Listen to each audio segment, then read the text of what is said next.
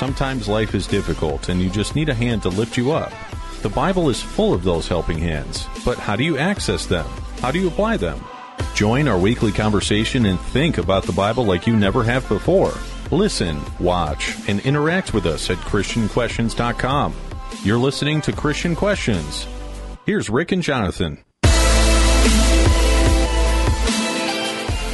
Mignon McLaughlin said, A successful marriage requires falling in love many times, always with the same person. I'm Rick, and this is not your typical Christian commentary as we look at Bible related topics from a different perspective. I'm Jonathan. This podcast centers on godly principles, family values, and honest dialogue in a politically free zone.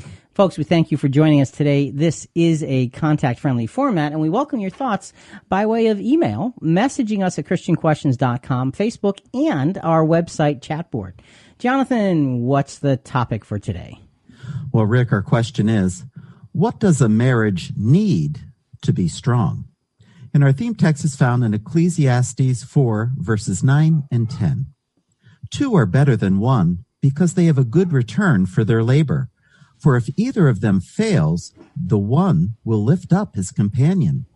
So the question, what does a marriage need to be strong?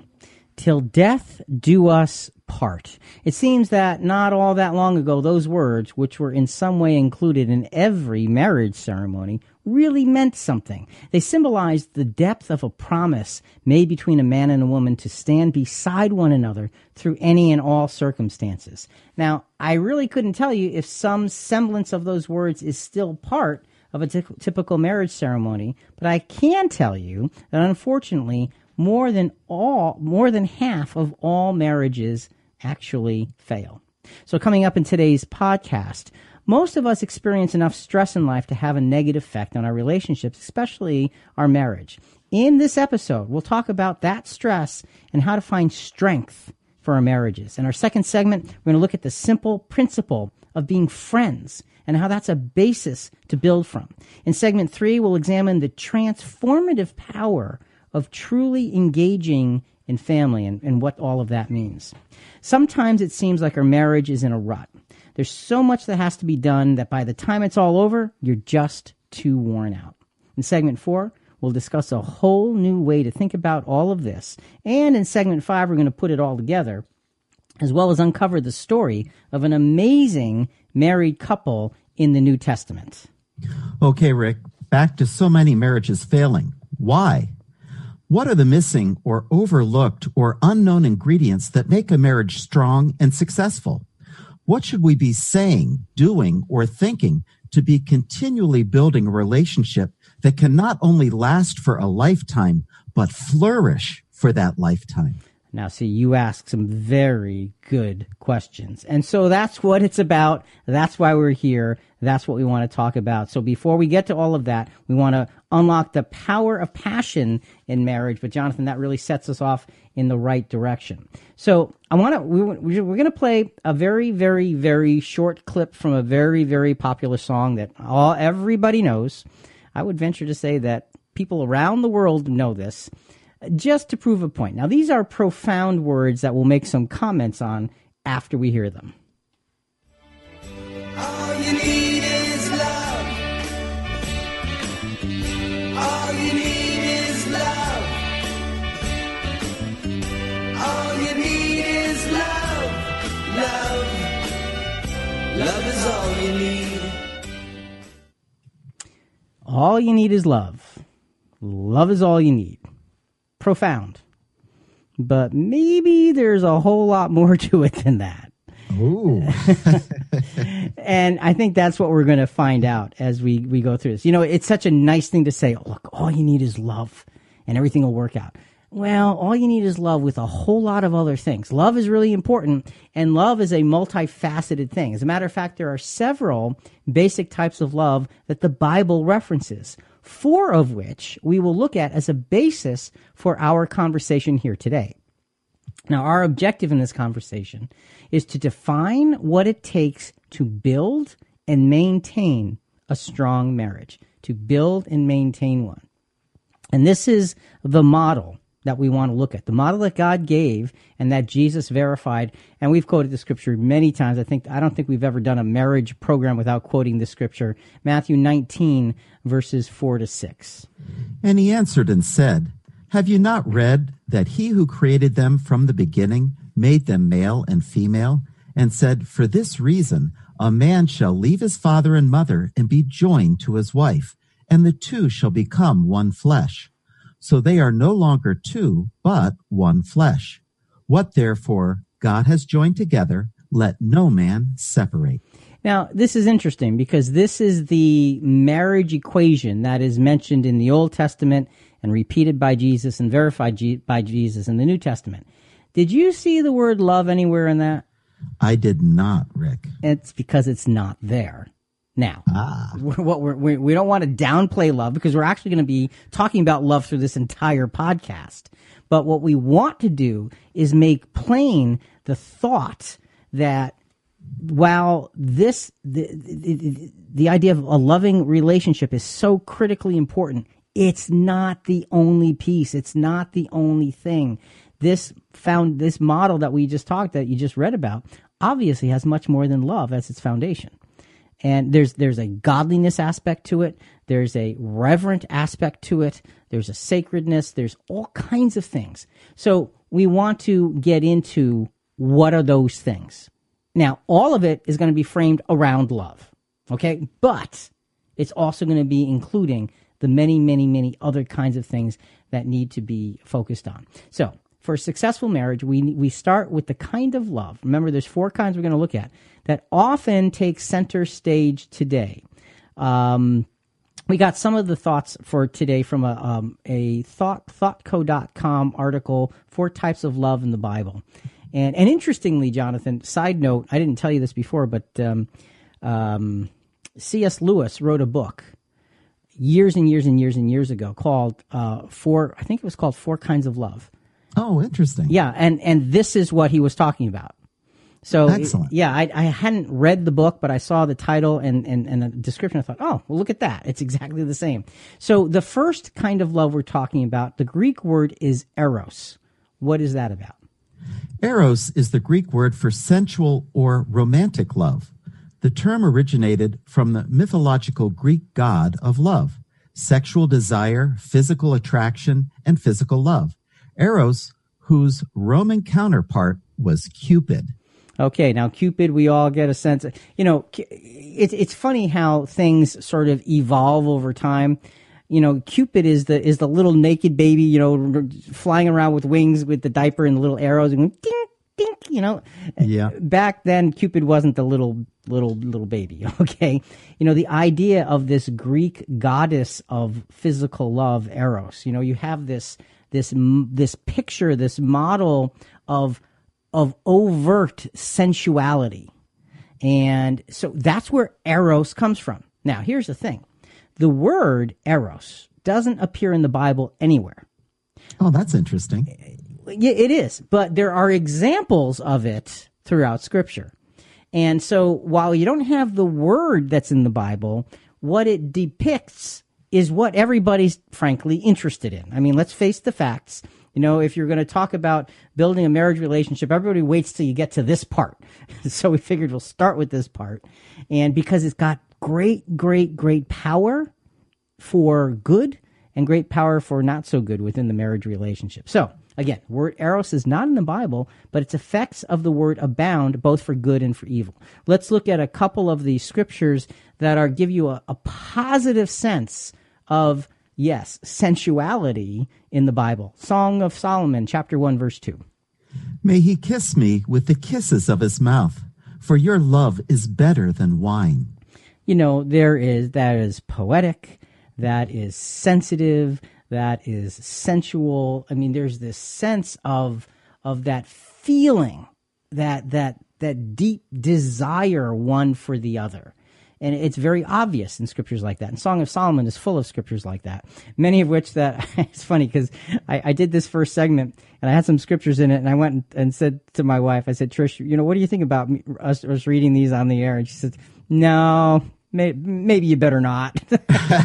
So a lot were cut. then. yeah. because, you know, look, our, our point is not to get into the details of sensuality, but it's to recognize it and to recognize it for what it can be. It's a beautiful part and, a- and a, and a sacred part of marriage. Proverbs 5, uh, we're going to read parts, and I'm stressing parts, parts of verses 18 through 21. Rejoice in the wife of your youth, as a loving hind and a graceful doe. Be exhilarated always with her love. For why should you, my son, be exhilarated with an adulteress? For the ways of a man are before the eyes of the Lord, and he watches all his paths. So the first thing in that scripture, again, we're talking about this eros, this sense of sensuality. It belongs in a marriage. It's supposed to be there. It is honored and respected in, in that re- relationship. And in, in this proverb, you know, Jonathan, some problems that we have are just the same as they always were.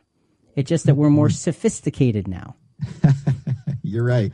Okay. and it says, you know, the, the New American Standard Bible says, be exhilarated always with the love of your wife. The And the- wife of your youth. Right. And, and, and the contrast is you shouldn't be exhilarated with an adulteress. So you've got that sensuality that, that, that that's, that, that's being focused on. And way back when the Proverbs were written 4,000 years ago, the same problems existed then as do now. And that is, it's easy to get off track because sensuality is driven by physicality, and that doesn't, it, it needs a harness. It just needs to be harnessed and focused. So the issue of our human desire leading us instead of us leading them, our human desires, is basically universal. You got to ask yourself the question Am I leading my human desires or are they leading me? And as we look at building a, a, a- great marriage, the passion is powerful. It should be a part of, but not the centerpiece of, a great marriage. Am I leading that passion or am I being led around by that passion? We have to kind of figure that out. Um, let's go to 1 Corinthians 7, verses 8 and 9. Now we're getting to the darker side of this passion. But I say to the unmarried and to the widows that it is good for them if they remain even as I, Paul. But if they do not have self control, let them marry, for it is better to marry than to burn with passion. Okay, so better to marry than to burn with passion. So, you know, you got to ask yourself, yourself the question: Well, can't get this get in tr- get us in trouble? I mean, if you've got all this this passion, you say, "Okay, I just better get married." You know, and- absolutely can. Yeah, and, and you know the interesting thing is, and get us into a lot of trouble more so now than it could have then, because our expectations and our opportunities for a lot of other things are so much more readily available now than they were. But yes, it can. So the idea of well, marry just to avoid you know being burning up with passion, you got to be careful because there is much more to marriage than just that. So don't use that as an excuse. Of, well, you know, Jonathan Rick said if you know I'm burning with passion, I should just go get married. No, and that's not what the Bible said. It's a matter of putting things in order, okay, and and understanding what we're made of, and finding a home that is that is godly. You know, passion, true passion, Jonathan, is godly. Got to find a home for that. Eros, like so many things, can enhance and destroy with equal ease. Rick, uh, fantasy. The world pushes fantasizing of the perfect male or female to distract the true marital passion and love for each other. And Yeah. Hollywood is famous for it. Yeah, yeah, and and you're right. We are we are pressed into the world of fantasy, and what happens, Jonathan, is reality can never keep up with fantasy. It never can, and so it's a it's a recipe that in that is inherently self destructive, and we have to be so careful, so careful about that. Another scripture about being careful: First Thessalonians verse uh, chapter four, verses three and four. For this is the will of God, your sanctification, that is, that you abstain from sexual immorality, that each of you know how to possess his own vessel in sanctification and honor. Each of us must know to know how to possess ourselves in sanctification. We talked about that. Uh, uh, was it last week? Yeah, I think it was last week. You know about you know, being holy. If you're a Christian, that should mean a whole lot to you in terms of making sure we flee from immorality, and not only in action but in thought. We've got to be careful with that. So, making marriage work. We have a making marriage work point for each segment. What is it? Passion is powerful and healthy. What drove it at one time in life may change over time. Be sure that your eros is able to mature and change with age and experience. So here's the thing, Jonathan. We we have inherent passions, and different individuals have different levels of passion, and over time that all changes. And we have to be willing to change with it. We can't look back on uh, maybe an energy level or, or an expectation from yesteryear and say, boy, I guess, I guess I don't have that passion anymore. It can express itself differently. Allow your passion to grow up with the rest of your maturity in your marriage relationship. Because as life changes, it will change and that's okay. That's a good thing because the power of passion can really, really, really bind those two spouses together. And really, that's what we want from this whole thing. We want it to be that kind of relationship that you look at and say, there is something special here. And when you have two individuals, you know, it's easy to see individuals newly married or engaged, you know, and, and their, their passion for one another is obvious the passion doesn't necessarily die when you get older. It simply changes and perhaps is more private, but it's still engaged and it's still a very strong brand of glue that holds that marriage together. So, as we look at all of this, so that which always feels so strong and natural always needs to be monitored for its appropriateness. The passion of marriage does get the most attention, but what part of marriage does the most good? We're excited to be hearing from our growing listening audience at ChristianQuestions.com through Facebook, Instagram, and Twitter. You can also chat with us now during the live broadcast. You know what would be really awesome? If you can leave us a review when you subscribe to our podcast on Apple Podcasts, Google Play, Podbean, iHeartRadio, Spotify, and others. It helps us reach even more people. Thank you for subscribing and reviewing. Now, let's take the next steps in our comprehensive conversation. There are several other pieces of marriage that must be present for the passion part to have any chance of enduring. To put this all together, we need to backtrack to a kind of love that exists on a broad basis among all kinds of non marriage relationships. Without this next form of love, we would be lost. So, Jonathan, we've got the power of passion it's not the basis of marriage, but is a really important part. What's the next point? A strong marriage is built upon friendship, an enduring bond that is forged in common ground and exudes trust. Simple friendship. That's what we want to look at. Simple friendship. What is it? What kind of place does it occupy in a marriage relationship. Let's go to a uh, YouTube um, uh, soundbite here for a moment. The secret to having a healthy, strong marriage from a site called uh, YourTango. And it's talking. This this woman is interviewing different different individuals, and they're talking about their work with helping people with their marriages. And we just sort of picked one of those individuals, and she is explaining how she tries to draw couples through specific parts of the counseling. Uh, the first thing that I talk about in the workshop uh, is, is the stages in a relationship because I, I want to walk couples through the stages to normalize the process. Because um, in the beginning, everything is, is all, you know, fairy dust and rose petals. You know, it's all good, right? But, and that's a, ne- a necessary part of the process because that's where that initial bonding comes in. You know, you need that for the long haul.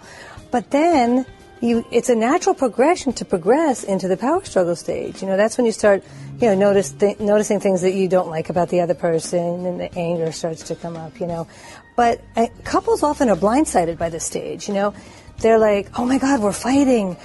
I guess we're not right for each other. Uh, maybe we should get divorced, or, or we're going to have to white knuckle it for 30 or 40 years. But I think that this is the beginning of an authentic relationship because now the rose colored glasses are coming off and you get to have a real relationship. But what I en- encourage couples to do is to evolve into the next phase, which is the conscious love stage. And that's where, you know, you're consciously and intentionally creating the kind of marriage you desire together. And, and I love that. You go from the, the rose petal stage to the consciousness stage where you're intentionally building a life. See, when you're in the rose petal stage, there's, you don't even have to be intentional. You just, it's just magnetism.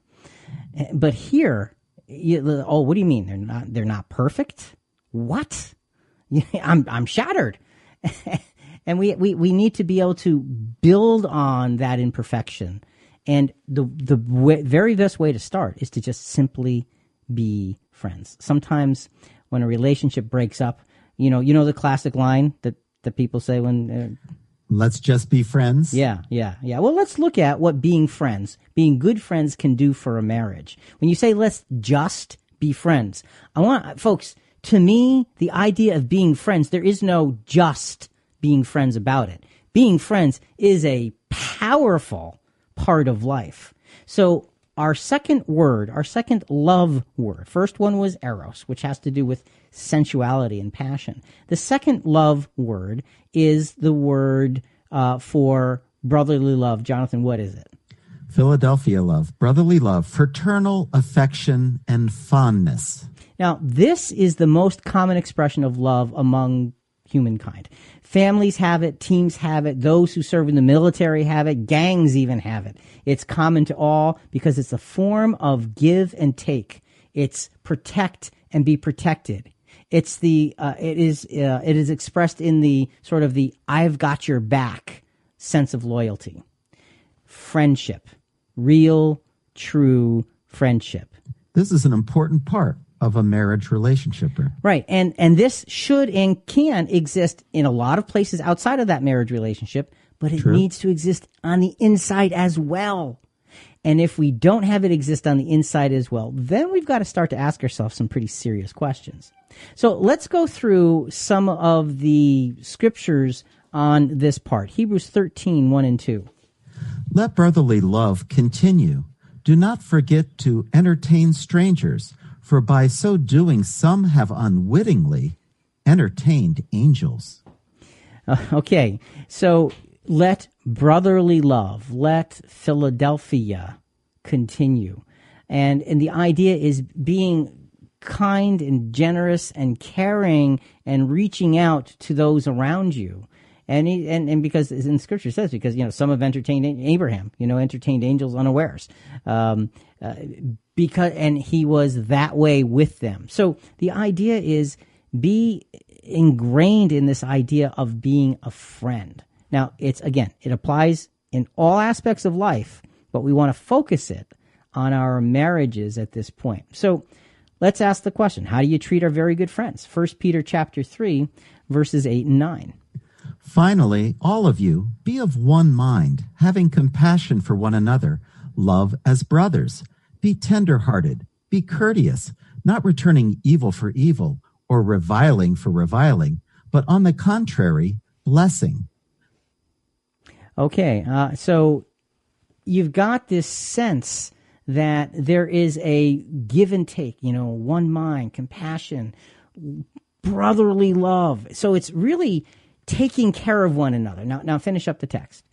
knowing that you were called to this, that you may inherit a blessing. See, we're called to that kind of treatment of one another. So, Jonathan, that, that puts us in a really powerful place, doesn't it? It does, absolutely. And uh, I, being courteous and and tenderhearted to your spouse. Wow, I mean, what great advice! You know, eh, you think about that for a second. Yeah, it is great advice from Scripture, but we. The the sad thing is sometimes you have to give that advice. Why, you know, and we think, wait, wait, wait. Why should we even have to give that advice? Shouldn't that be in, inherently instinctive?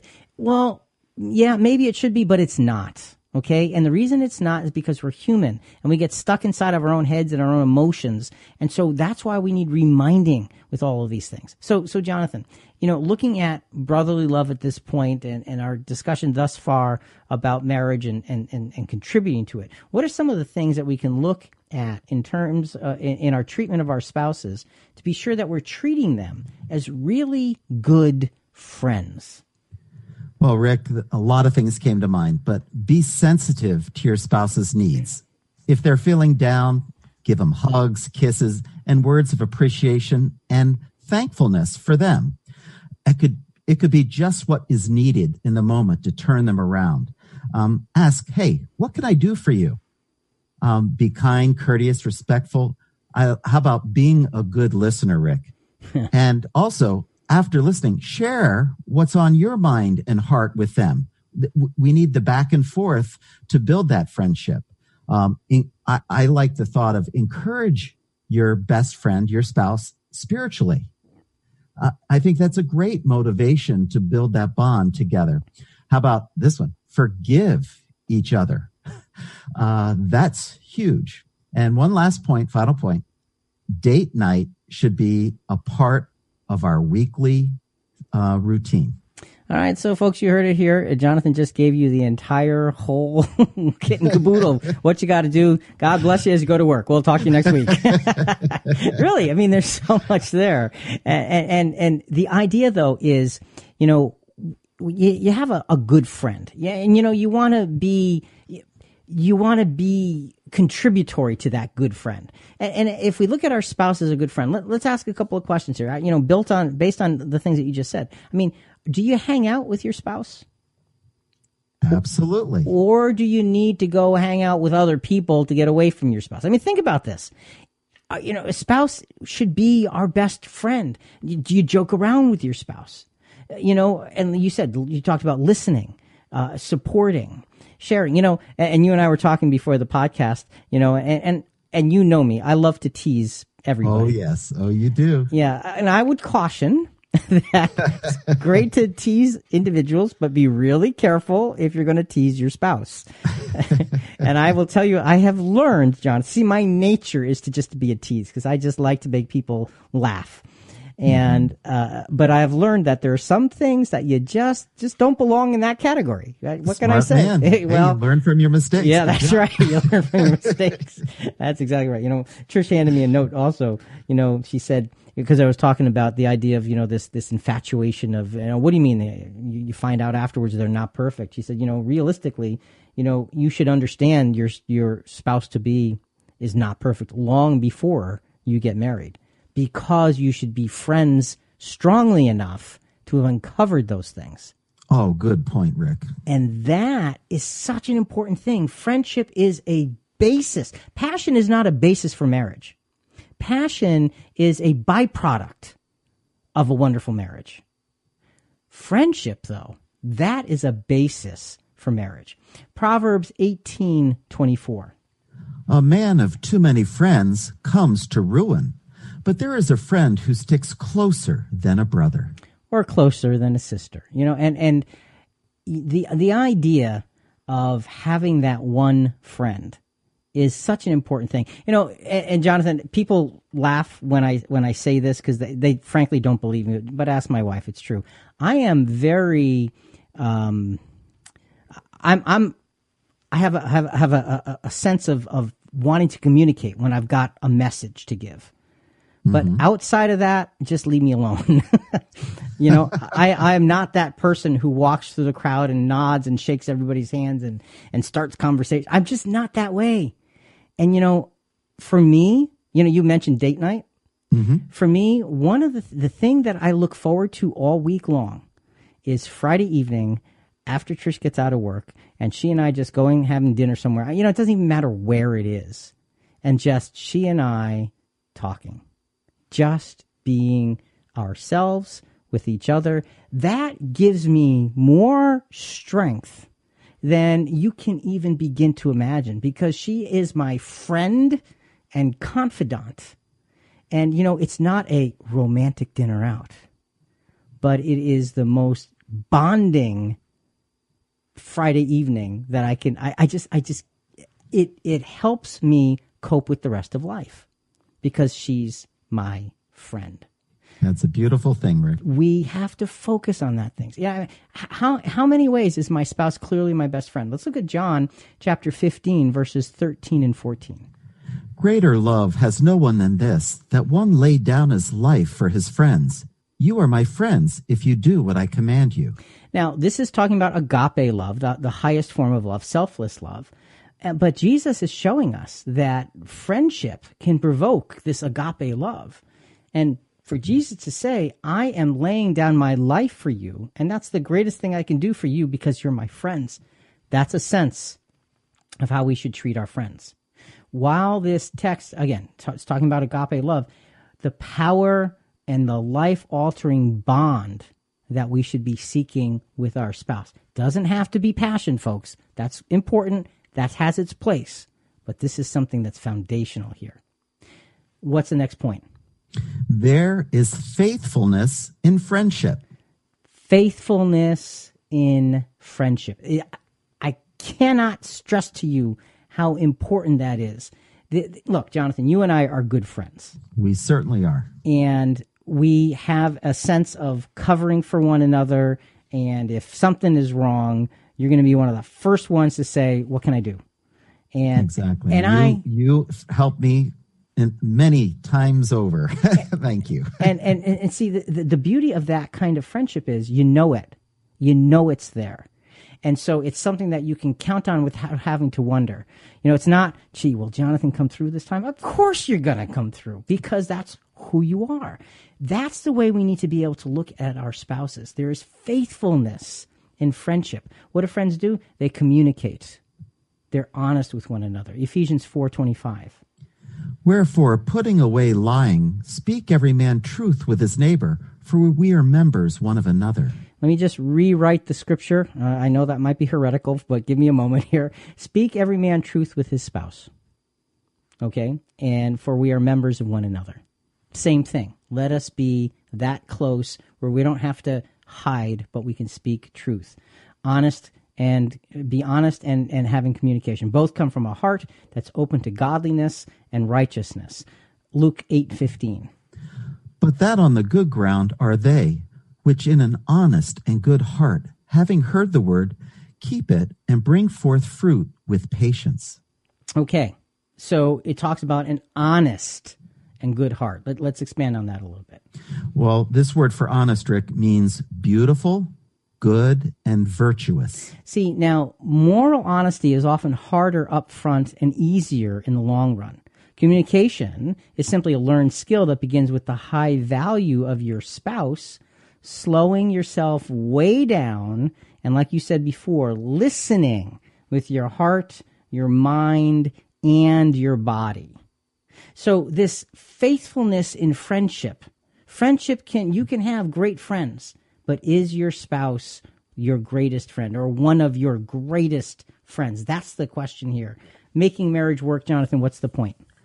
Let us build or rebuild our faithful friendship with our spouse, for this simple but deep friendship is a broad foundation on which to build a successful marriage. Okay.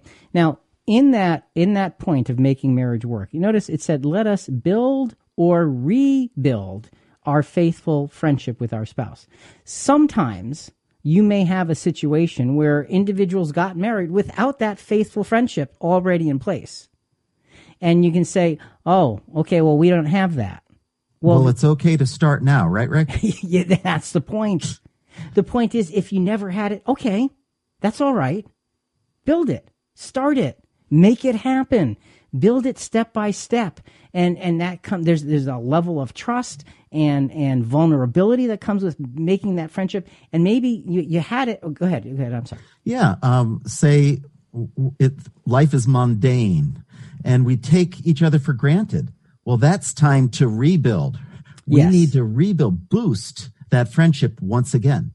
Yeah, yeah, you're right. And so whether you had it or not is not relative. What matters is what am I going to do today, tomorrow, and the next day to make my spouse that best friend of mine, that individual in my life that is so important. Because again, passion is great, Passion is wonderful. Passion is, is the exciting part. And sometimes the building blocks of friendship may not be as exciting, but they are the ones. Those are the building blocks that you're going to be able to stand on for the rest of your life. And there is so much power in the faithfulness of friendship. We just have to make sure we understand this clearly and, and, and without reservation how important friendship is.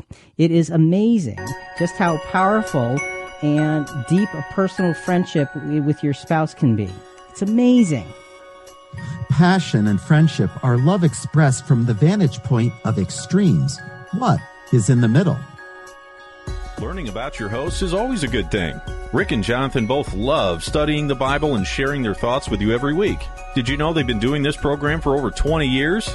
It started as a radio show in 1998. We moved to an exclusive podcast in 2016 and have enjoyed talking to all our listeners all over the world. Plus, these guys are best friends and longtime students of the Bible. That's part of why our Christian Questions team of volunteers and listeners feel like it's a big family. Talk to us anytime and hear over a thousand archive programs at ChristianQuestions.com. Now, let's get back at it. What's next, Rick? There is a lot of space in between the power of passion and the faithfulness of friendship. In a marriage, this space is entirely occupied by the remaining two kinds of love.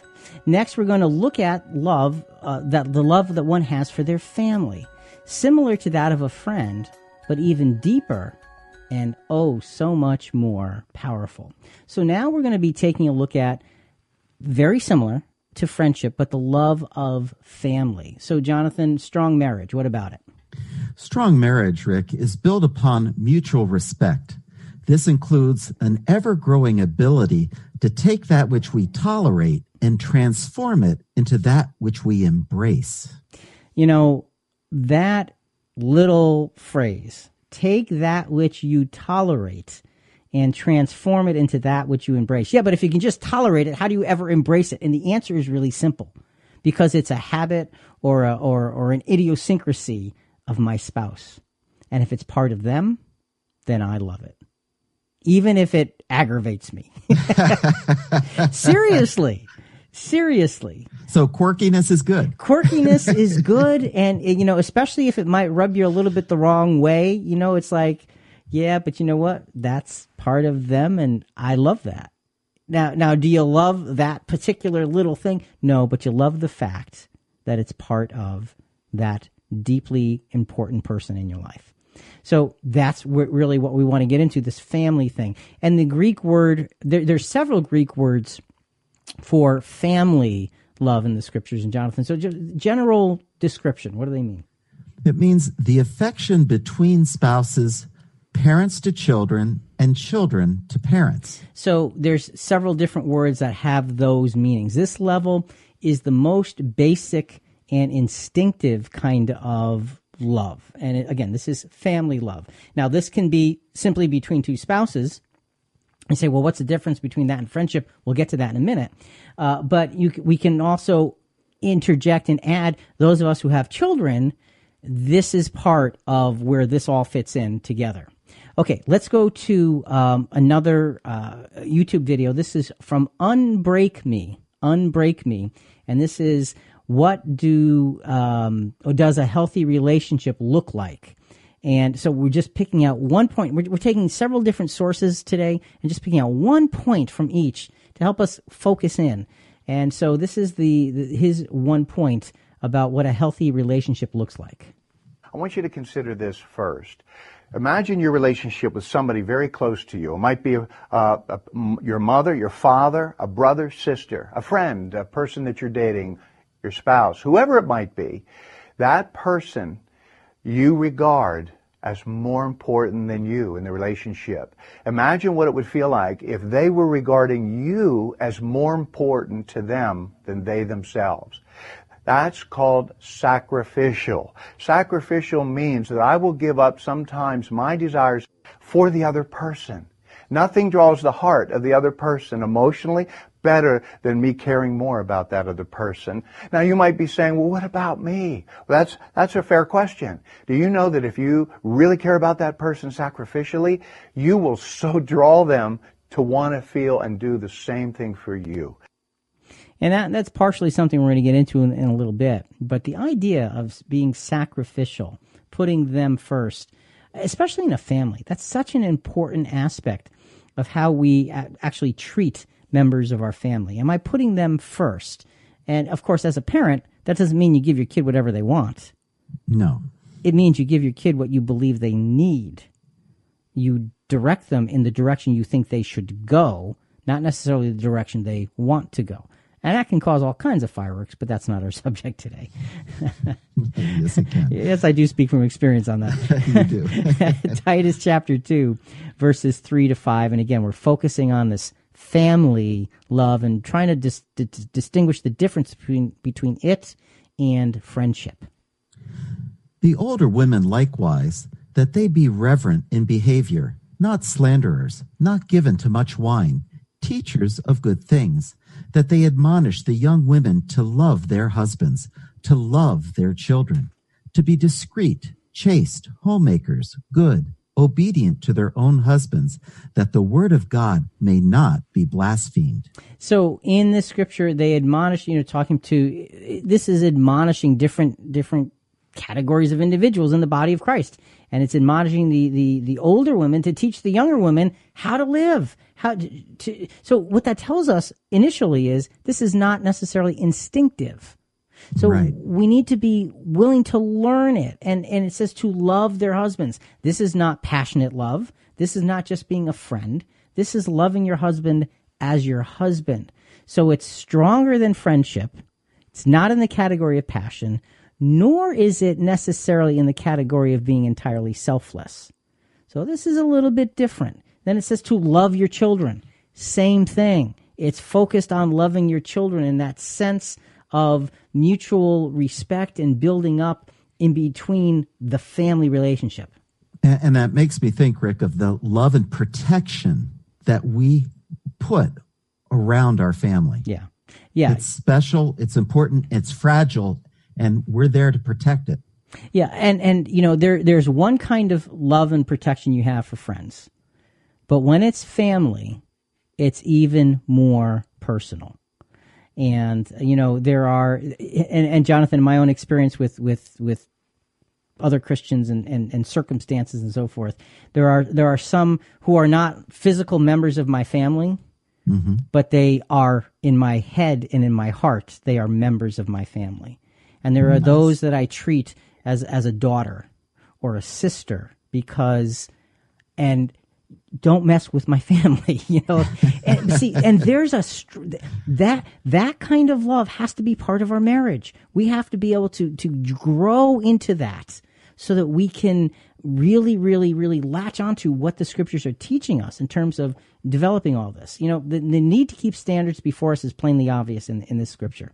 This scripture, this Titus scripture that we just read, is not saying that these things uh, were being omitted. It's not saying they were were being ignored, but it's saying that they need to be central.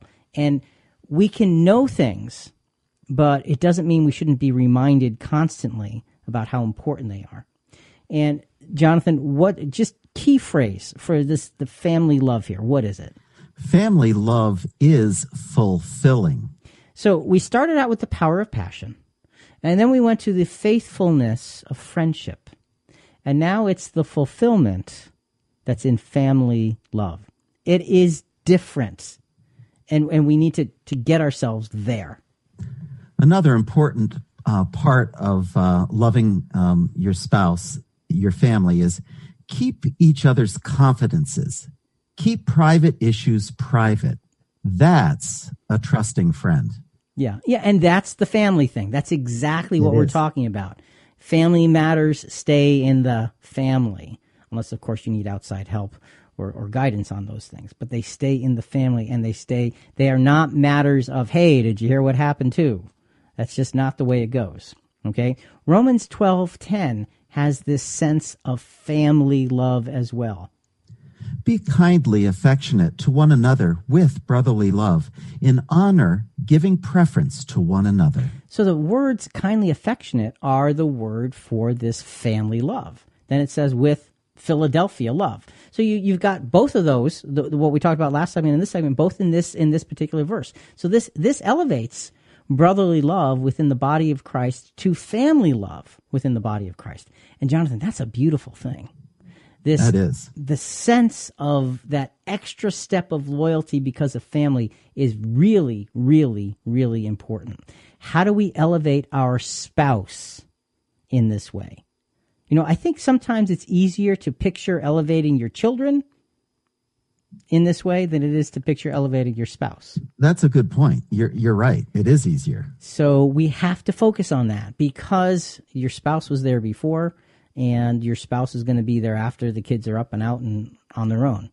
How do you elevate your spouse in this family love? Do they know? Do they know and do they feel this family love coming from me?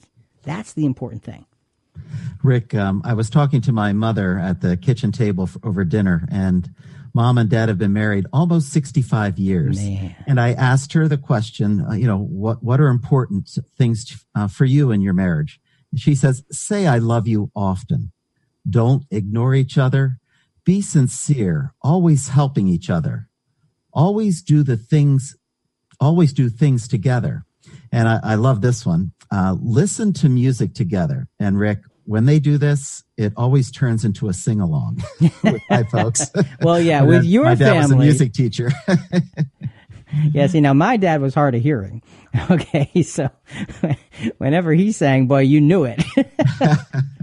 but you know, that was, but you know, uh, in, in your family, the sing along was full of grace and harmony. oh yes. I mean, I know how you sing, and, and you know, and in my family, it was a source of fun because my dad knew he couldn't sing because he couldn't hear, but it would be so much fun. And he was such a good sport when we were kids, you know, and, and you know, he'd sing, you know, uh, the old Italian songs about please don't squeeze the banana, you know, and okay. I'm not singing it for you, but Oh, you know. Maybe to- next time. But the idea of the family thing is that you you know the family secrets, the family jokes, the family uh, the family uh, punchlines, and all of that. That's what we're talking about. Is your spouse in the middle of that? Because they should be. They should be. Now the other side of this part is there is a lack of this family love that is twice cited in Scripture as a sign of the depth of sin and as a sign of the end times. That's how important this family love is because the Scriptures take the lack of it and say, when you see this, here's what's happening. So let's go through those two scriptures. Jonathan, this is this was an eye opener for me because I never connected the two, the positive and the negative, and this was like, wow, how important this is for us to keep right in front of us. Romans chapter 1, verses 28 and 31. And just as they did not see fit to acknowledge God any longer, God gave them over to a depraved mind to do those things which were not proper, without understanding untrustworthy, unloving, unmerciful, lacking love of family.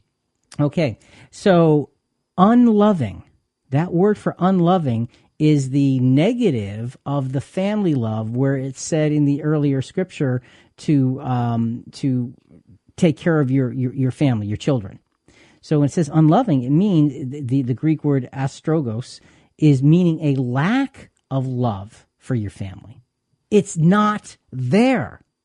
Now, this is a problem. Now, what does it mean when you say a lack of love for your family? It means that somehow or other you're letting it go. You're letting others fill the gap.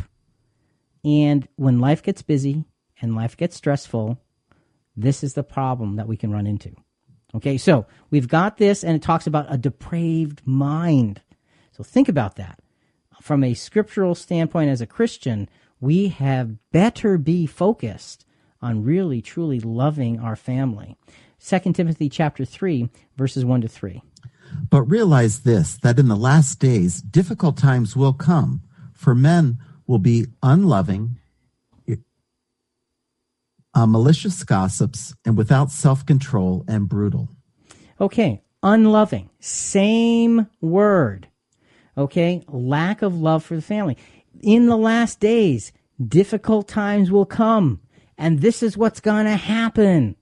Look around you, folks. Look around and carefully see the many ways our generations have subtly fulfilled these particular prophetic statements we just read.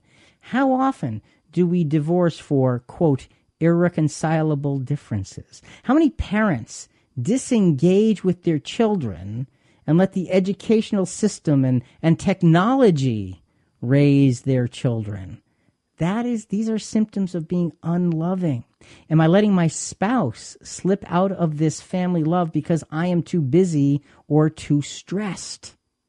Jonathan, we've got to be really, really, really focused on this and making sure that our spouse is in the middle of this family love. So, you know, is my spouse left behind because I focus on the kids? Hmm. And Whoa. That's, that could be trouble. that well, and you know, and here's the thing we have to watch out for. Sometimes when we have friction because of the mm. stresses of life, you know, a lot of times external things can cause internal strife. Oh, good point. So sometimes when we have that friction, we'll focus on the kids so we don't have to face the friction. oh, or they're hurt. Right. Or, mm. And then we are not including that spouse in that family love. And that is a recipe for long term disaster. That's why these things are so important. Jonathan, nobody thinks about this stuff, but the scriptures are actually teaching us about it. So we've got to be really, really careful. Perhaps the principle of following of the following scripture fits here. Now, this principle only. We cannot serve our families and therefore God and serve the world as well. Luke chapter 16, verses 10 through 13. We're just going to pause after verse 10. He who is faithful in a very little thing is faithful also in much, and he who is unrighteous in a very little thing is unrighteous also in much. Okay, now this scripture only in principle. When we look at this, that little thing, what if that little thing was the way you treat your family, the way you treat your spouse in, in, in, on the inside of that family relationship? If we're unfaithful in that little thing, might we be unfaithful in the larger things? Because that hmm. is the most important commitment that God has given us in our lives. That principle really does follow follow through through it, doesn't it? it does. Hmm. Verses 11 to 13. Therefore, if you have not been faithful in the use of unrighteous wealth, who will entrust the true riches to you? And if you have not been faithful in the use of that which is another's, who will give you that which is your own? No servant can serve two masters, for either he will hate the one and love the other, or else he will be devoted to one and despise the other. You cannot serve God and wealth.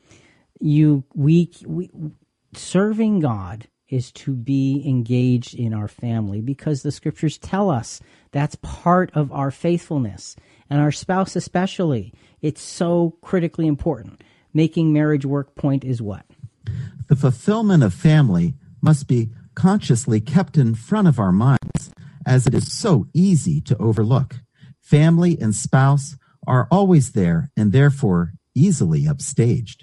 You know, and, and that's another really important point, Jonathan, is because family and spouse are always there, it's so easy to put them aside to, to take care of other things, and I'll get to that when. And we have to be careful. And our spouse, because they were there before and they're going to be there after, is the one that's most easily put aside. Folks, family love is one of the ways that we can build a healthy, happy, loving, long term relationship. Treasure it, Rick. Yes. Treasure your spouse. as a member of that family, that internal group that has that internal loyalty that nobody else has in all of the rest of your life. The, the loyalty and support of a family is unequaled and yet at the same time is so easily minimized. So far, we have seen the importance of passion, friendship, and being family. What more could there be? Talk to us during our live Monday night podcast from 8 to 9:30 every week. If you're listening through our app, just hit the message button. If you're on christianquestions.com, click on chat at the bottom of your screen. As our discussion continues, it is inevitable when we start to answer questions that more questions appear. Let's see how this expands. Now we take a giant step. Selfless love is the crowning characteristic of this whole equation.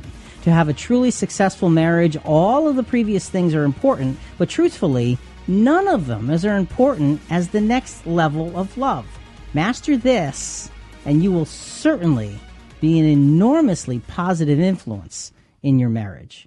So, Jonathan, all of those things we talked about are really important the power of passion, the faithfulness in friendship, and the fulfillment in family. But they are aided and they are able to work more readily when we understand this next point. What is it? A strong marriage is built upon putting your spouse first, loving them enough to not be concerned with what you get in return, powerfully sets the table for a true marital connection and growth. So we are getting into, and we've talked about this um, outside of the marriage discussion many, many, many times uh, on Christian questions. The idea of selfless love or benevolent love, and the, the Greek word is agape. And what, what does that actually mean? It, Rick, it means affection or benevolence. You know, and when, when you think about benevolence, you know, it's like it's like this this sort of almost kind of like a high and mighty thing. So what we're, we we we so far have the the power of passion, the faithfulness in friendship, fulfillment in family love, and I'm going to add the beauty of benevolence. Wow, Rick, that doesn't sound very romantic. Really? the beauty of benevolence? Yes. What do we do with that? Right. right. You you come home, you know, one day you say, "Honey, your benevolent one is home." I mean, who says that, right? but see, it's not romantic. And that's the point. Because the idea of this benevolent love is bigger than all of that. Because it's the giving out of the depth of your own heart without any need or thought to receive back. And when we can apply that to our marriage, well, then we've got something to really, really work with. So, no, it's not romantic and it's not supposed to be. But romance can be built from that. So, just, yes, the beauty of benevolence. It doesn't sound like it fits, but boy, I'll tell you, it is a foundation. and now, and now let's, let's get further into this because we know that men and women are wired entirely differently. And so Oh, what else yes, is new? okay? absolutely. And as we will see, uh, women in general are clearly more intuitive and more readily able to understand love. I have learned this, Jonathan, from experience. Amen to that statement, brother. Um, as a result, we're shown different roles. So we're going to go through Ephesians 5. We're going to actually go 5, 21, all the way through 31. It's going to take us a while to get there. Let's do 21 through 24 to get started. Well, we'll break this into small pieces as well. And be subject to one another in the fear of Christ. Okay, there's a foundational statement. Be subject to one another in the fear of Christ. And then it goes on to start to say, here's what wives should do, and here's what husbands should do. So let's start with the wives.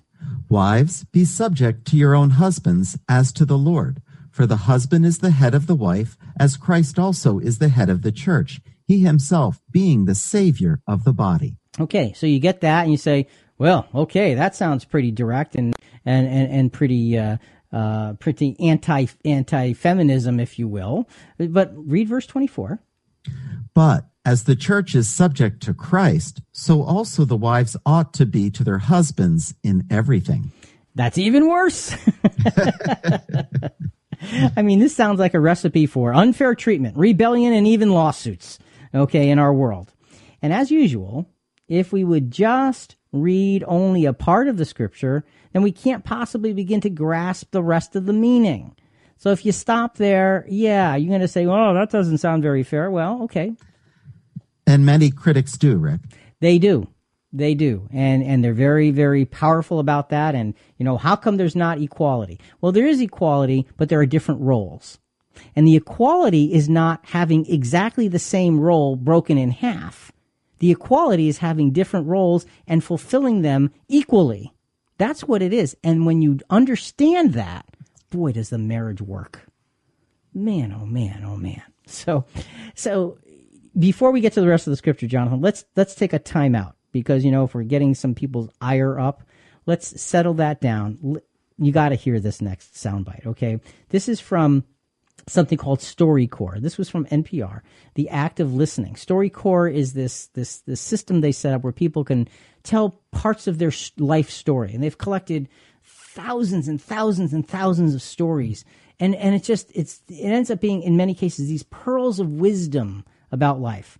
Well, this is a story. Well, I'll let him introduce a little bit of it, but just listen to the sensitivity and the love in this story between these two older folks who've been married for a very long time.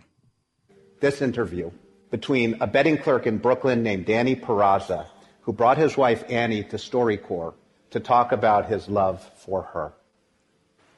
You, you see, the thing of it is, I always feel guilty when I say I love you to you, and I say it so often. I say it to remind you that as dumpy as I am, it's coming from me. It's it's like hearing a beautiful song from a busted old radio, and it's nice of you to keep the radio around the house. If I don't have a note on the kitchen table, I think there's something wrong. You write a love letter to me Well, every the only morning. thing that could possibly be wrong is I couldn't find a silly pen.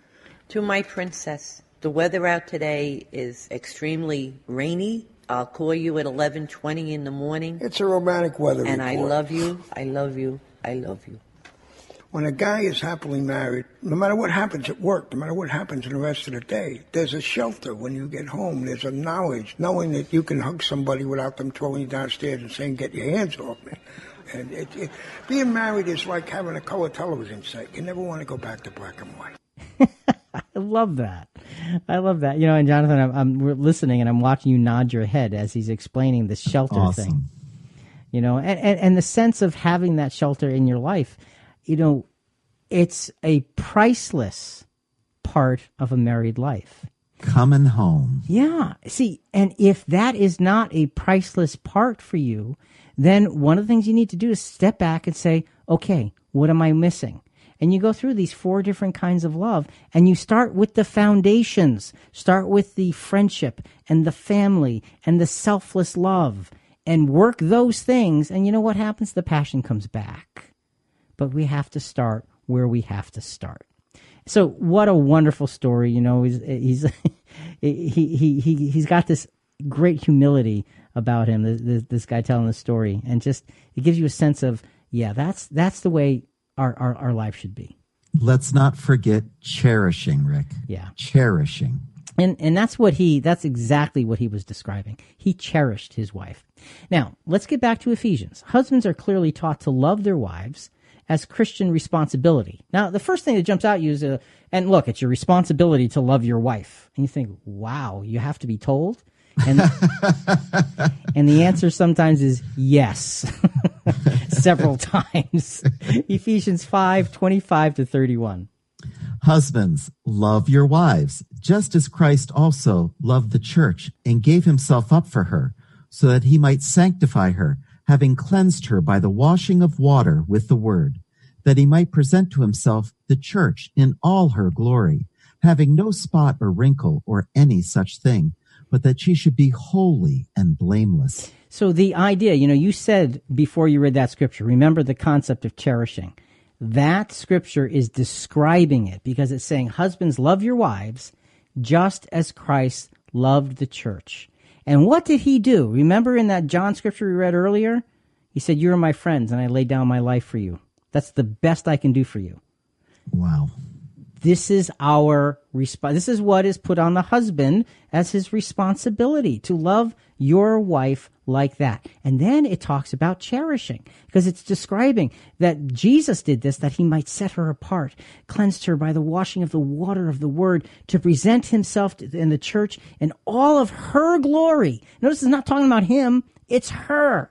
It's her glory. No spot or wrinkle. Something that he cherished someone that is holy and blameless in the sight of Christ. That's the description of husbands love your wife. Let's continue verses 28 through 31. So husbands ought also to love their own wives as their own bodies. He who loves his own wife loves himself. For no one ever hated his own flesh, but nourishes and cherishes it, just as Christ also does the church, because we are the members of his body. For this reason, a man shall leave his father and mother and shall be joined to his wife, and the two shall become one flesh. So here you have then the apostle gives us a different example.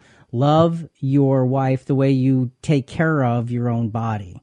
And our care for our bodies is generally instinctive. And so our love for our wives should become instinctive as well. See, and you said it, the key to truly valuing your spouse is the concept of cherishing them. And that, and that word is actually used in verse 29. What does that word actually mean? Well, Rick, it means to cherish with tender love, to foster with tender care. And if you look at the dictionary and just one of the definitions of cherish in the dictionary, the second definition, what is it? To entertain or harbor in the mind deeply and resolutely. You know, let's pause here because agape love is that love that gives without needing to have something in return. To cherish is to love in that way. And again, in my own personal experience in dealing with with Christians that, that may have issues and, and, and things, you know, difficulties in, in in their marital life, one of the things we always talk about is cherishing. And once we get into things, and I usually do this separately and say, okay, let's talk about how is it that you have in the past cherished your wife? And sometimes, frankly, there's a there's a pause. Like, uh, I'm not sure. Well, let's think. Let's go back. And you find it, and then the assignment is refind that. Refind it because when you start to look at them with those that cherishing heart and those cherishing eyes and that cherishing care, then life changes. So that's part of, and again, to cherish doesn't mean you're expecting something back. It means you love it just because it is. And that's the beauty of this agape love. So let, us go through the observations, Jonathan, here from this previous scripture. Well, before we do that, Rick. Yes, um, sir. these observations are very, and Rick, I mean, very lopsided. I mean, I, I'm not sure this is fair. First of all, I, I'm just saying, when I read this list, I'm like, what? Are you serious? yeah, and, and the reason the reason Jonathan is saying that because the list in front of us has one thing for women to do and five. What is it? Five. Five Yep. for men to do. Mm-hmm.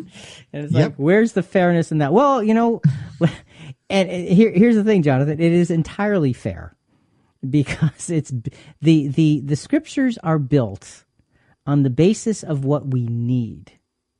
So, if you believe that the scriptures are there as the inspired word of God, okay, I'm setting you up. You know that, I right? do, okay, so, right. So you know that these scriptures are the the, the the inspired word of God, and these are scriptures that are telling you how to be a better husband. Are you going to say that they're being fair to you, or they're being unfair? Thank you very much. Okay. Are you ready? Let's get going. okay, let's. But see, that's the point, though. When scriptures give us extra and sort of like hints again and again and again, it's telling us this is really important for you. This is really important for you. So make sure that you take what what what's being told to you and you apply it. That's really what it boils down to. So the observations, yes, there are six bullet points. What's the first one? Women, love and be subject. Okay, that's and and we talked about that. Of course, if you just stop there, people get all bent out of shape. Okay, but now let's go through the five bullet points that are for the male counterpart in the marriage relationship. And when we say the word love, this is agape love. This is that benevolent giving without a thought of receiving love. What's the first one? Men, love and give yourself up for her. Okay, that's what Jesus did. He loved us and gave us gave himself up for us. That's what he said the night before he was crucified. He told them that's what he was going to do. That's our example. So that's a powerful thing, but that's not all. There's more. What's the next one? Men, love and care for her as your own body. So the way that we would take care of ourselves and you know d- you know work out the muscle cramp and and sit comfortably and eat until we're satisfied and all of that kind of stuff well that's the way we should be caring for our spouse. Instinctively to have her comfort be the most important thing. What else? Men, your love for her becomes your way of self preservation. because she is so much a part of you that you're better when she's cared for. Think about that. You are better as a man when your spouse is cared for by you. And what's the next point? Men, cherish her. I don't know. I think we've said quite a bit about cherishing. The Yes. the point of cherishing is to just to to honor and respect because they are. And they are beautiful and priceless in your sight. And what's the final one? Leave men, let's start there. Men, leave all other ties for her sake. everything else is secondary and now all of this love so so you know when we started the, the podcast we were saying you know all you need is love well you hmm. can see that love needs a whole lot of other stuff to make it work Well, well, Rick, when we started this Ephesians 5:21, I realized that it says be subject to one another before it talks about women being loving and subject to their husbands. So, I mean, there's another bullet point that should be added for the men. yeah okay That makes 7. and why is it so lopsided? because men are not intuitive. They're just not. Now a few are okay? Here and there. But most of us are not. Let's face the facts and just be be uh, accepting of that that we've got a lot to learn. And you know what? The best person to learn from is your own spouse. And if you can learn from them and reciprocate what they have in many ways just instinct watch the way a, a, a woman uh, takes care of you her husband or a child if she has a child and, and you're going to learn a whole lot about what we should be doing and giving back what's the make marriage work principle here To truly love your spouse selflessly is to love sacrificially, and that is what Jesus did. This type of love opens doors of bonding, communication, and vulnerable trust.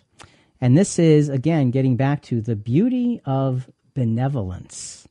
Doesn't sound romantic because it's not. But you see now that it has great and deep power to transform our lives. Loving selflessly really is the key to marriage strength and longevity. Without it, we struggle.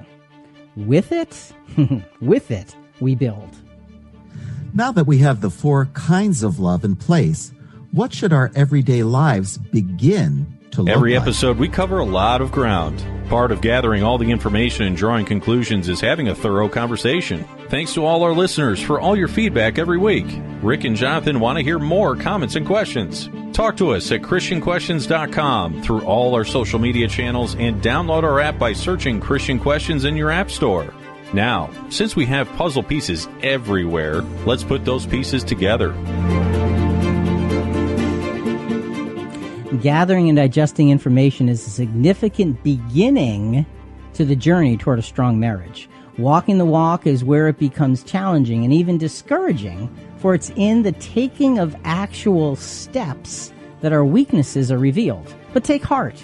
This is good news, for now we know where we need work. And Jonathan, I can only repeat back that the reason there were six bullet points for men, because you added one, and only one did. for women, is because it's showing us where we need work. And that, you know what, to, to use very Christian language, that, my friend, is a blessing. That is a huge blessing because the scriptures are pouring themselves out to say, here's how you make it work.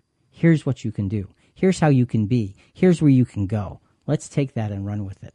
Next strong marriage point. A strong marriage is built upon the everyday intentions, thoughts, and efforts that both spouses put into themselves and each other. So every day, if you want your marriage to be strong, there must be intentional thinking and action.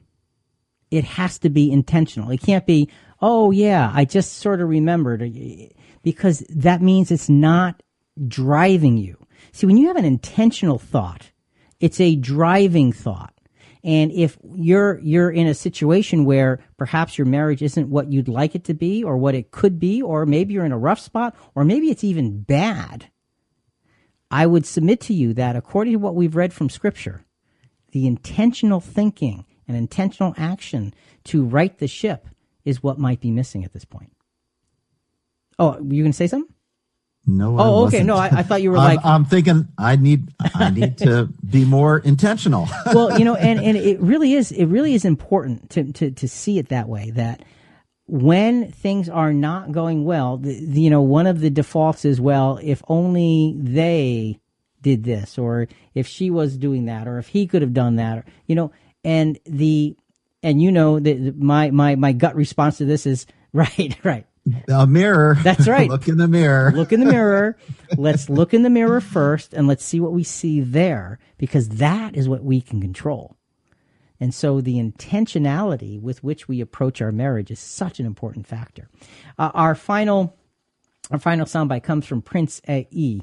Uh, before you get married, uh, watch this. It's a YouTube video, and it's very, very. You got some very interesting and very uh, provocative things in terms of um, developing what he calls the most important secret, and he's going to reveal what he think that, thinks that is in this next minute.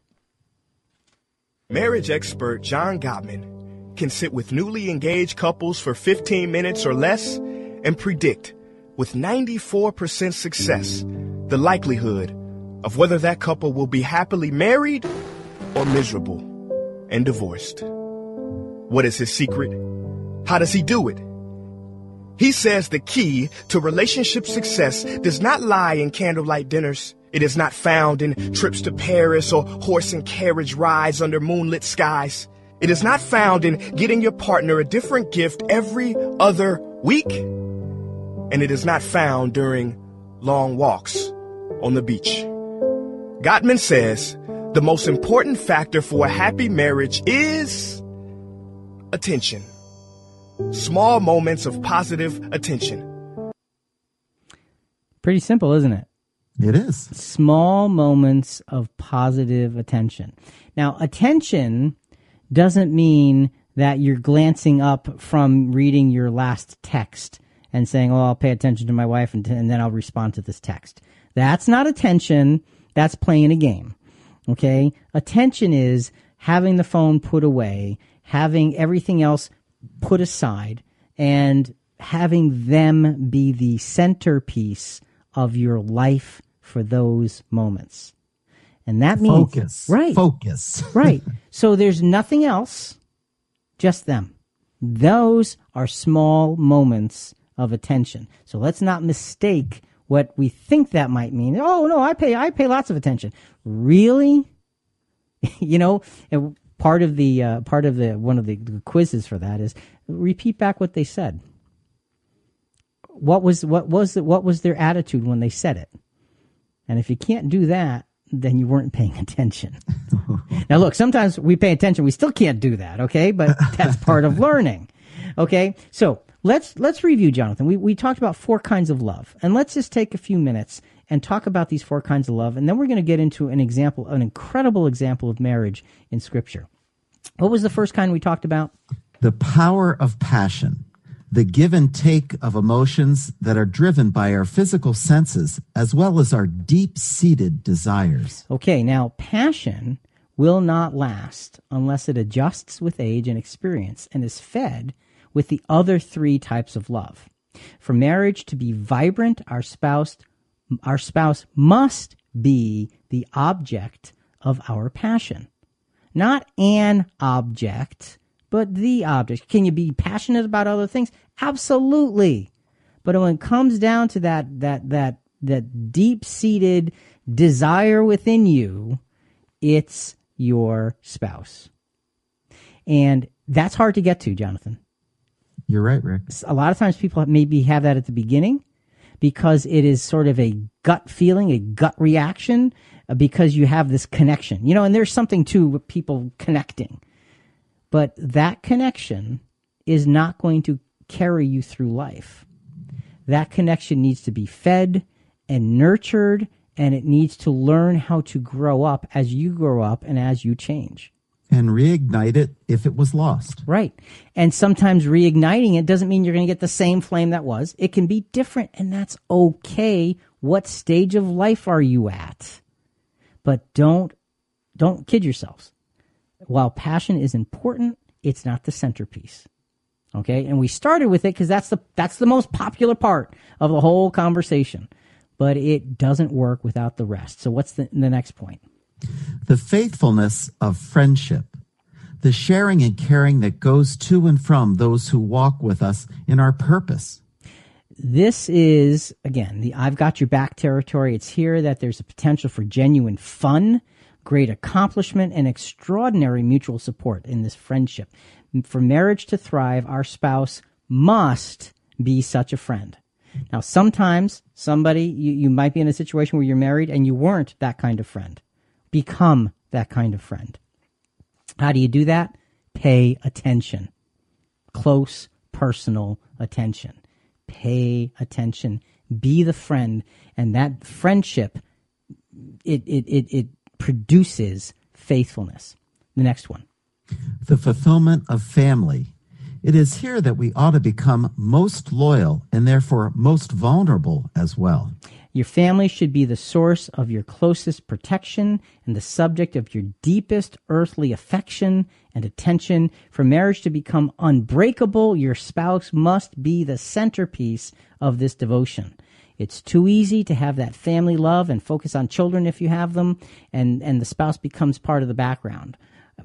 Don't do that. Let this your spouse be in the foreground because they were the ones that were there at the beginning and they're the one who's going to be there at the end.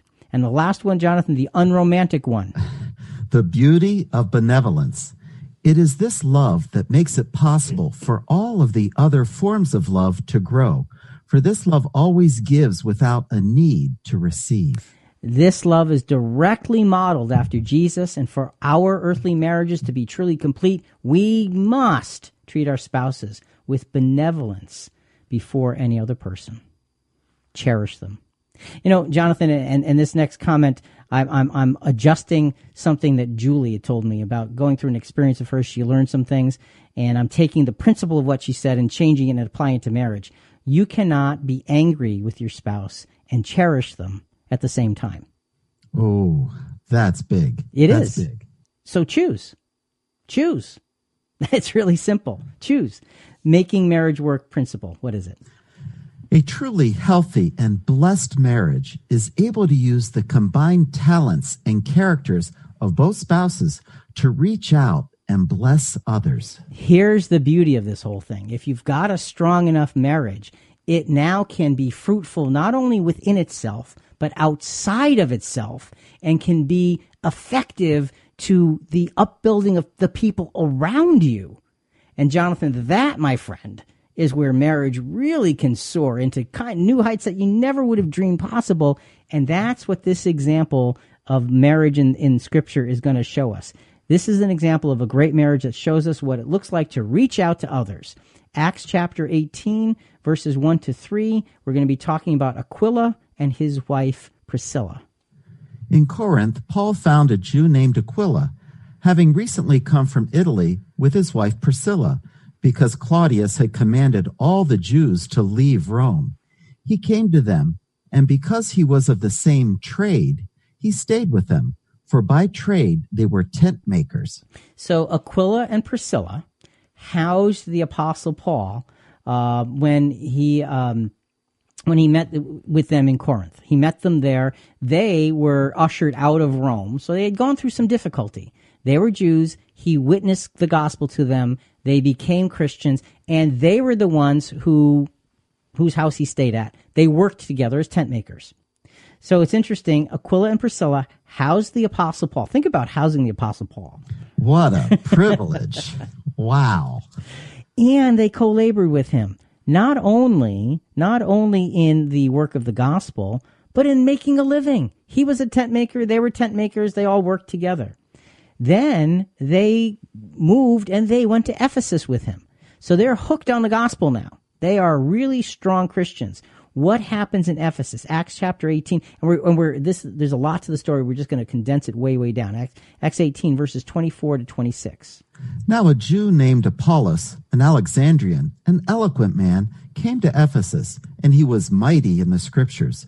This man had been instructed in the way of the Lord, and being fervent in spirit, he was speaking and teaching accurately the things concerning Jesus, being acquainted only with the baptism of John. But when Priscilla and Aquila heard him, They took him aside and explained to him the way of God more accurately. So, Jonathan, Apollos in Scripture is very well recognized as a powerful, eloquent, convincing, intelligent speaker. And yet, He was. At the beginning, he didn't have the whole story. So, so what do Aquila, Aquila and Priscilla do? You know, I love this, Rick. They pulled him aside. They didn't, they didn't, hey, you're, you're making a mistake. You're saying it wrong. They pulled him aside and instructed him based on what they learned. So, in quietness and Yes. humility, they they helped him put the pieces together that he just didn't know about. Right. And so they taught the great teacher because he became a great teacher in the gospel. And, Absolutely. And, and so they were very, very much responsible for contributing to that. But it's, you notice it's not just Aquila who does it. It's Aquila and Priscilla. That's they, right. they did it together. That's the power of that couple. And then you've got Romans 16 verses 3 to 5. Greet Priscilla and Aquila, my fellow workers in Christ Jesus, who for my life risked their own necks. Also, greet the church that is in their house. two big things in this verse. First of all, it says greet them. And then he says, and I'm just letting you know, I want you to greet them because they risked their lives for me. And, and Jonathan, that's huge. That is. As a couple, they risked their lives for the Apostle Paul. But what's the other point that's so important here? Well, there's a church that meets in their house. And we know the individuals make up the church. It's not a building or an Right. organization. It's, it's sons of God following in Jesus' footsteps. So they were the ones who were taking the responsibility of giving other Christians a place to go so they could study and pray and worship and praise together. Wow, what an example. So, and so you see, everything that they have done in the scriptures up to this point has been exemplary. They moved from one place to another. They they housed the apostle Paul. They worked with him physically and spiritually. They witnessed to to Apollos, and now they risked their lives for Paul. And now they're housing fellow Christians to help them be fed. That has got to be a marriage that was as solid as solid could be. They were on the same page. They had love on every aspect going, and they were able to now spread it to others. Final scripture, 1 Corinthians 16, verse 19. The churches of Asia greet you. Aquila and Priscilla greet you heartily in the Lord with the church that is in their house.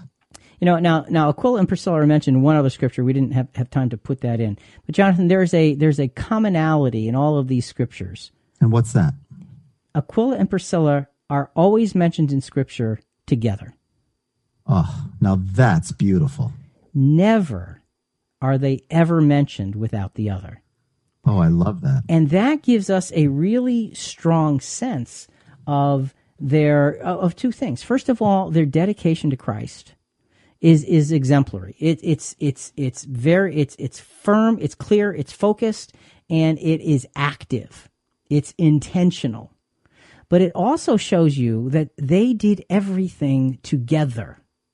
That means, Jonathan, they didn't just tolerate one another; they loved one another Supported one another. they they they were friends with one another. They were family to one another. They were selfless to one another. And because they could put all of those things in place they could become the powerhouses that were such an incredible witness by just being who they were. When i grow up i want to be like that. Amen. You know so so so jonathan we look at an example like that and there's not a lot of examples of couples in scripture. And aquila and priscilla i think are planted in scripture very specifically to show us what a true couple in christ actually should look like in terms of service. And what a great example. Folks look we're doing that we do a, program a podcast every year about marriage because we think it's so important for us to understand this is a sacred covenant that we make before god that is one to another and it's to last for life. It is a commitment that requires many things and passion and faithful friendship and fulfillment of family and the beauty of benevolence are all parts of what make a marriage work. Every part takes work takes effort takes sacrifice takes intention and takes focus but you can make your marriage better every day by simply focusing on it and focusing on your spouse. For Jonathan and Rick and Christian Questions, hope you've enjoyed being with us today. We certainly have enjoyed being with you, talking to you about something so important to us. Folks, marriage is sacred. Think about it. We really want to hear from you. Give us your feedback or send us your questions on this episode and other episodes at ChristianQuestions.com. Also, a big part of spreading the gospel, the ChristianQuestions.com is uh, spread, spreading uh, information about our program, subscribing to Christian Questions in iTunes, in Google Play, in Stitcher, whatever your favorite podcast channel is. Please rate us, review us. We'd greatly appreciate it. Coming up next week, we'll be talking about how many baptisms are there? That's an odd question. Talk to you then.